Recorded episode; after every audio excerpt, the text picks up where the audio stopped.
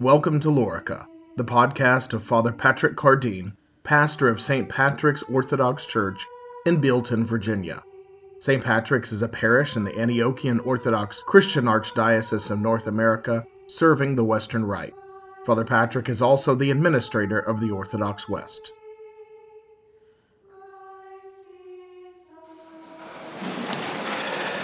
There once was a young Jewish girl named Mary. How much do we really know about her? Despite some folks' impression, the scriptures speak of her quite a bit, more than we might think. She shows up, actually, in the book of Genesis and in the book of Revelation and throughout, all between. Admittedly, the details of her personal information in the New Testament is rather sparse, but that doesn't mean that we don't know about her, deeply, in fact. In fact, the lack of personal detail, in a way, serves to heighten what we do know about her. The scriptures leave out the superfluous information so that the really important stuff is accentuated, even if it's only communicated in a few lines or a few words. The mistake would be for us to gloss over those few words and not get the full import of their meaning. A young Jewish girl named Mary. Now we know that this young girl is compared in parallel to the very first woman, the woman of all living in the garden of God. We know that that first woman was gullible and unwise. While in the garden, we know that she was approached by a powerful and evil angel who deceived her. And through her gullible, unwise, selfish belief and the fallen angel's deceptive words, she plunged mankind into darkness and death. We know that this young Jewish girl named Mary is compared to that woman, is a parallel to that woman. We also know that this young girl was approached by an angel herself. Where was she when she was approached? Well, perhaps in the garden with God, in a state of prayer and contemplation. The angel that she was approached by was very high ranking himself. Same angel that had just been to visit Zechariah not too long earlier and told him that I am Gabriel, who stands in the presence of God. This, the greatest angel of all the glorious angels, comes from the very intimate presence of God. He comes to this young Jewish girl who is compared to that first woman we spoke of, that one who was deceived. And the angel says some pretty remarkable things to this girl, rather outlandish and unbelievable things, in fact. Now, in contrast to the first woman, Mary displayed what the fathers call prudent discernment at the angel's message. And she received the message as if from God Himself, and she believed the angel. She was told, in short, that she would be the vehicle through which mankind would be saved. That God would join Himself to mankind, and it was through her, very person, that this would take place. Now, if that's all you knew, you really don't know hardly any personal details about her, except she was young, she was a virgin, she was a girl, her name was Mary. And yet, just based on that, just based on the message of an angel, you know a whole lot about this young girl named Mary. There actually is a lot more revealed in the scriptures about her, and we don't have time to go over everything that happened in detail. But I do have one particular thing I want to say about this young Jewish girl and why she was chosen by God. Of the numerous things the angel said to her, some of them, he said, that his message to her was cause for great joy.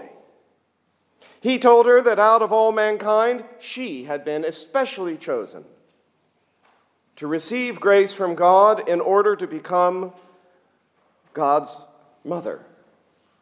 She was favored, favored above all others.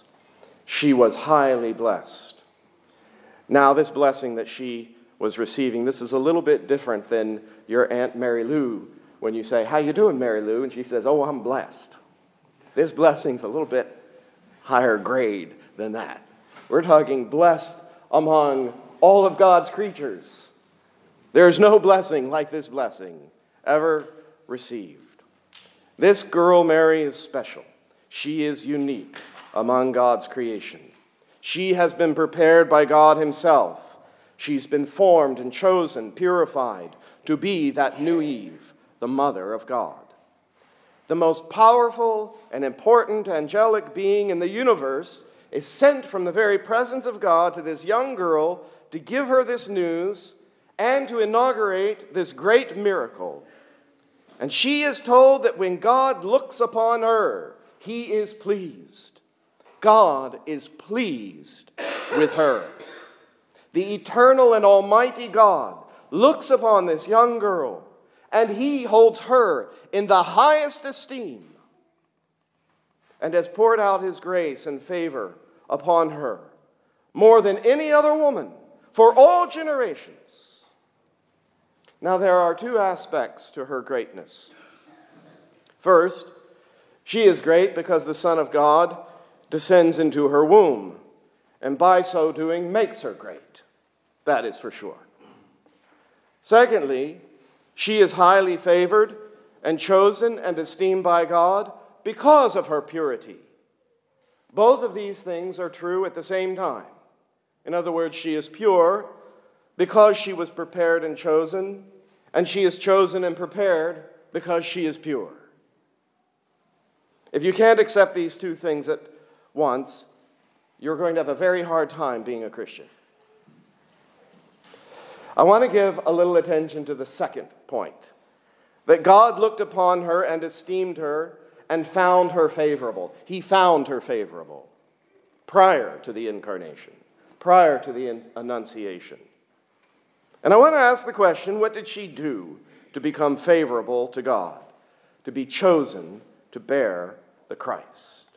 Now, the reason this question is so very important for us is because we are called to imitate her.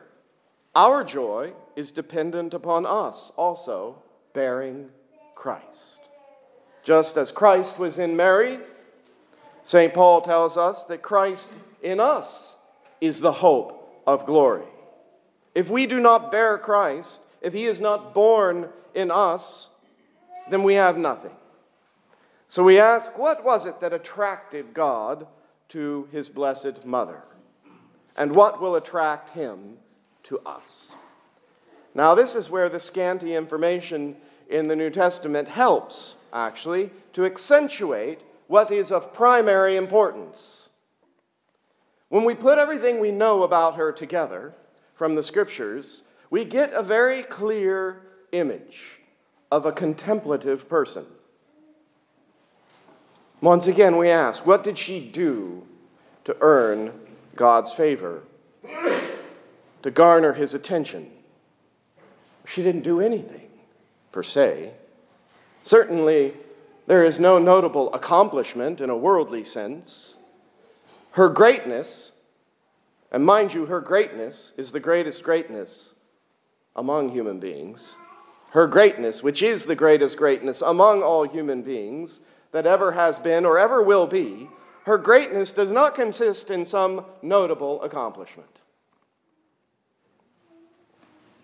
There are virtually no details of her doing anything, really. She's just there in the gospel, quietly. What do we deduce from this? Well, the church is unequivocal in its deduction from this picture that we get of the Mother of God. And that is that she has her mind and her heart. She possesses her soul in the presence of God in a way that is pleasing to Him. She offers herself to Him in complete, total, humble, loving sacrifice, a gift of herself, her whole self to God. She adores God. She remembers him at all times. She is there, quietly, possessing her soul in the presence of God. This is her greatness. This is why she is looked upon by God Himself, esteemed and favored by God.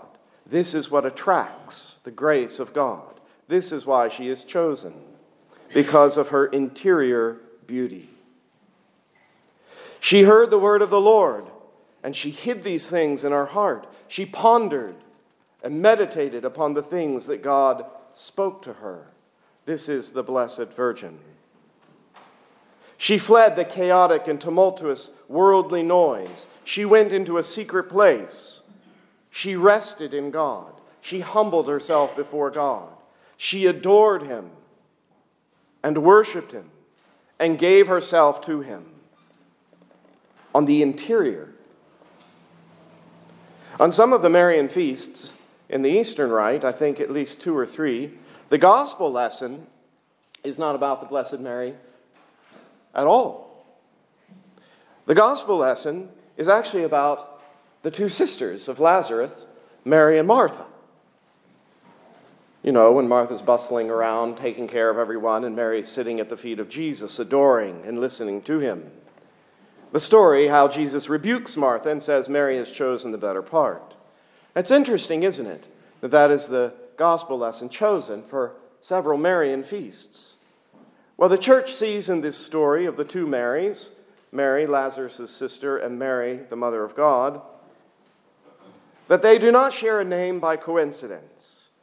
But Mary, Martha's sister, is a type of Mary, the mother of God, as far as her contemplative and interior oriented love for Christ.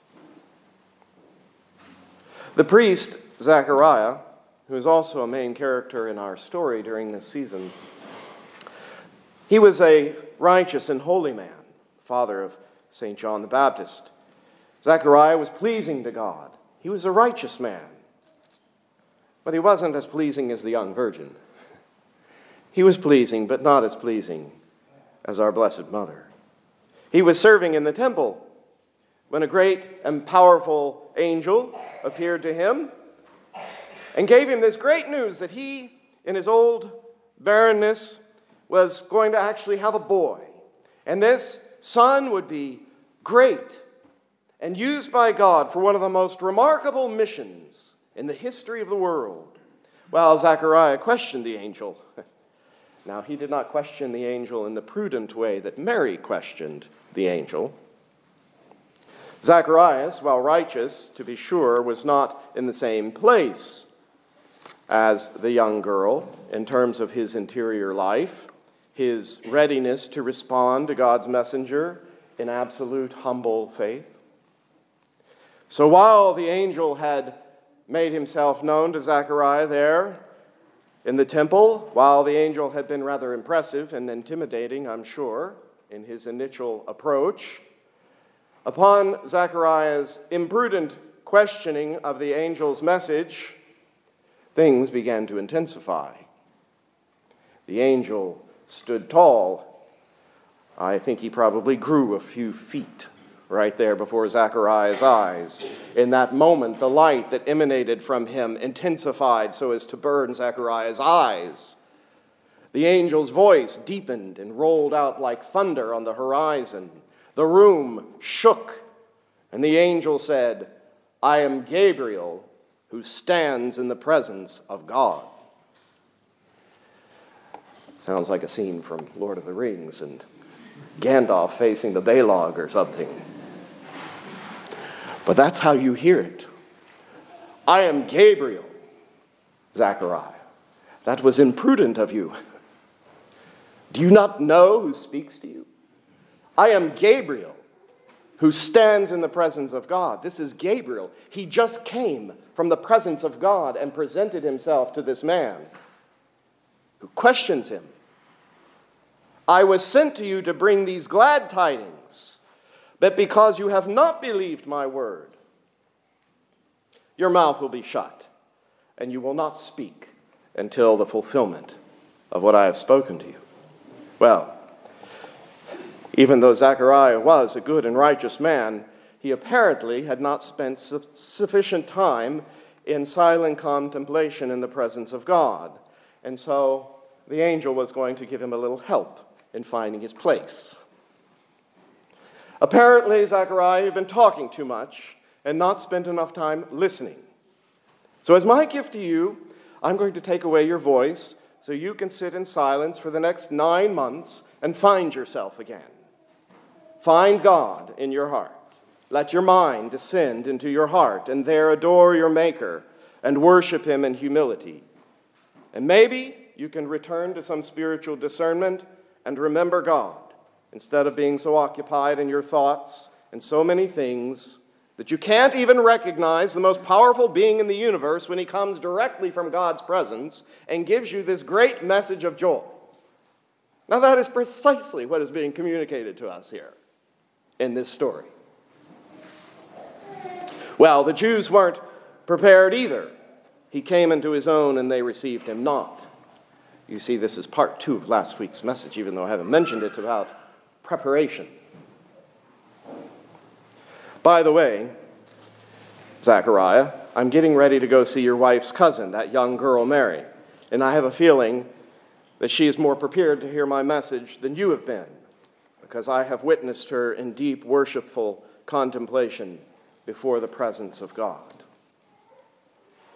If you want to receive the Christ who is your joy, you're going to need to prepare yourself by developing your interior life in humble worship, sacrificial love, contemplation of the goodness of God, of offering yourself from the heart. Everybody comes to confession, myself included, and we confess that our mind wanders in church. Well, that's kind of like confessing you couldn't finish the marathon or you didn't, did poorly on your math test. The confession is really that you've not worked on your interior life during the week. Well, you're not at Mass, and then you come to Mass and you can't concentrate. The result of sin and corruption and death in this world, at its very root, most fundamental, basic level, is that we all suffer from a divided, chaotic, unfocused interior life. That is essential to all of us. And you can't climb Mount Everest if you spend all your time in the easy chair. You can't focus in worship if you don't spend time practicing the presence and remembrance of God. To develop the ability to tune your heart into God is necessary.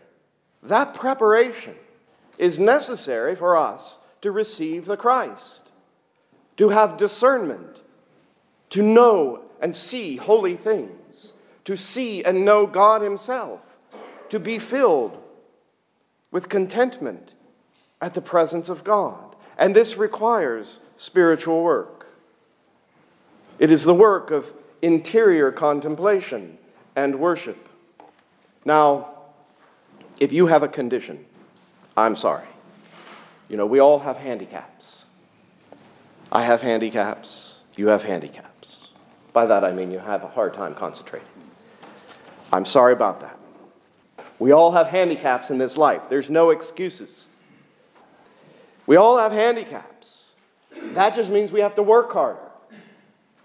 It also means you get a greater reward the harder you work. God's pleased with that. You just have to work harder. Look, Jesus himself went into the mountain alone to pray regularly. Paul spent years in the desert alone. Martha's sister Mary sat at the feet of Jesus in adoration, rapt attention. The Blessed Mother herself, she exemplifies above all others the one who has been purified and prepared for the greatest of all human missions by her contemplating and being in the presence of God, with her heart held out to God in humble adoration, a sacrificial gift of herself. For this she is seen by God, esteemed above all others, chosen to be the one who would bear the Christ and become the mother of God. I don't know what you're ambitious about, what you hope to accomplish in this life. I don't know what you think is important. I don't know what you think you need to get done today, or tomorrow, or this week, in order to feel good about yourself. But if prayer and meditation and interior worship and remembrance of God and Lectio Divina, divine contemplation on the Holy Scriptures and reading the Scriptures, if this is not at the top of your list, then we've got our priorities wrong. And I know we all struggle with this. If we want to be great, if we want to find favor with God, if we want to find that ultimate joy, we've got to get our priorities straight. We have to imitate the young virgin girl who did nothing notable. If you're an ambitious person, you want to accomplish something, do something great, just remember the greatest thing you can do, the really great thing you can do, is the thing that the Mother of God did. And that is to be in the presence of God and offer yourself in worship to Him, to adore Him. The church gives opportunities to help us with this. We have to do it privately in our closet at home. If we don't do it there, we're going to be lost when we're in the Mass or when we're at adoration or when we're at lauds or vespers. But these things also the church gives us to help us in this area of our life, this all important area of our life, which so often gets sort of pushed to the bottom of the list because we have so many other things to do, so many other important things that we have to do, that this one all important thing, the thing that is most pleasing to God, sort of gets pushed to the end of the list. And if we have time, and if we have the energy, and if we have the interest or the motivation, maybe we'll get around to it. In the name of the Father, and of the Son, and of the Holy Spirit. Amen. You have been listening to Father Patrick Cardine, pastor of St. Patrick's Orthodox Church in Bealeton, Virginia. This has been a production of the Orthodox West.